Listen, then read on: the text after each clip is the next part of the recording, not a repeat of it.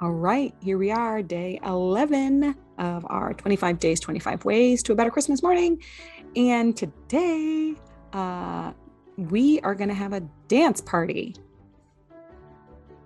A couple of days ago, we did a sing-along, and today is about dancing. So pick your favorite Christmas songs to dance around the living room or the kitchen.